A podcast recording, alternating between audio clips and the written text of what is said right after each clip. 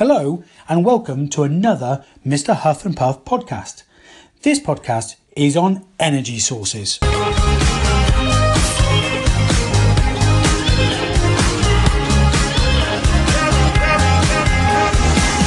The energy we use can come from a range of lots of different foods, including fats and carbohydrates.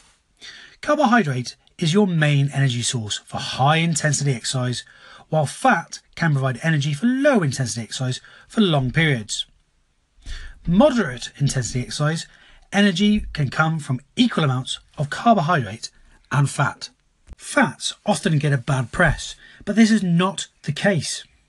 Fats usually provide most of your body's energy needs. When you eat fat, it is broken down into fatty acids, which are absorbed into your blood and delivered to your cells. Any fatty acids that are not needed straight away can be stored in fat cells. Storing fat is easy for our bodies to do. Butter, margarine, and cooking oils can all have fat in them, as well as foods such as cheese, fish, nuts, and bacon. Your daily intake of fats should be no more than 30% of your total diet. Carbohydrates can only be stored in small amounts, usually enough to last a day or two, so your body tends to use them first for energy. Your body's cells use this source of energy more easily than fat. When you eat carbohydrates, they are broken down into glucose or glycogen, which can be absorbed through the walls of your small intestine and into your blood. Glucose will pass into your blood, be transported to the liver, and then circulated around the body. Once your cells have used as much glucose as they need, some of the excess is stored in your liver. This is ready to be distributed if your blood glucose levels get too low. The rest can be turned into fat for longer term storage. There are two types of carbohydrates complex and simple, and you'll need to know the difference between the two.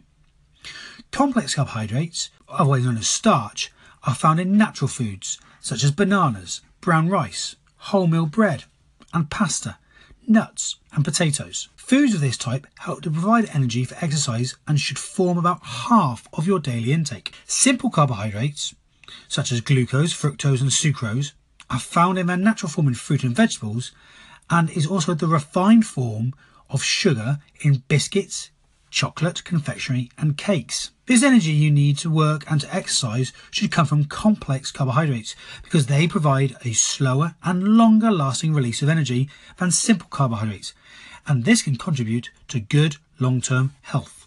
Free sugars are any sugars added to food or drinks. They are found naturally in honey, syrups, and unsweetened fruit juice. It is recommended that free sugars shouldn't make up more than 5% of your energy you get from food and drink each day. That's a maximum of 30 grams of added sugar a day for adults, which is roughly 7 sugar cubes. The type of physical activity you do will determine what fuel sources you need. For short, high intensity explosive exercise, like anaerobic exercise, the energy you need will come from carbohydrates. For longer exercise, up to two hours of moderate intensity, a mix of aerobic and anaerobic exercise, the energy you use will come from equal amounts of carbohydrate and fat. And for exercise of a longer duration, over two hours, which is normally a lower intensity, such as long distance events, Tour de France, marathon running, long distance swimming, is also a form of aerobic exercise, the amount of energy derived from your fat stores will increase. The timing of when you eat before an event is critical. You should have a light meal, high in carbohydrate, at least two hours before training or competing. If you have large amounts of food to digest, this will divert blood away from your muscles that you need for performance, known as vascular shunting. Please see further podcasts for more information on this.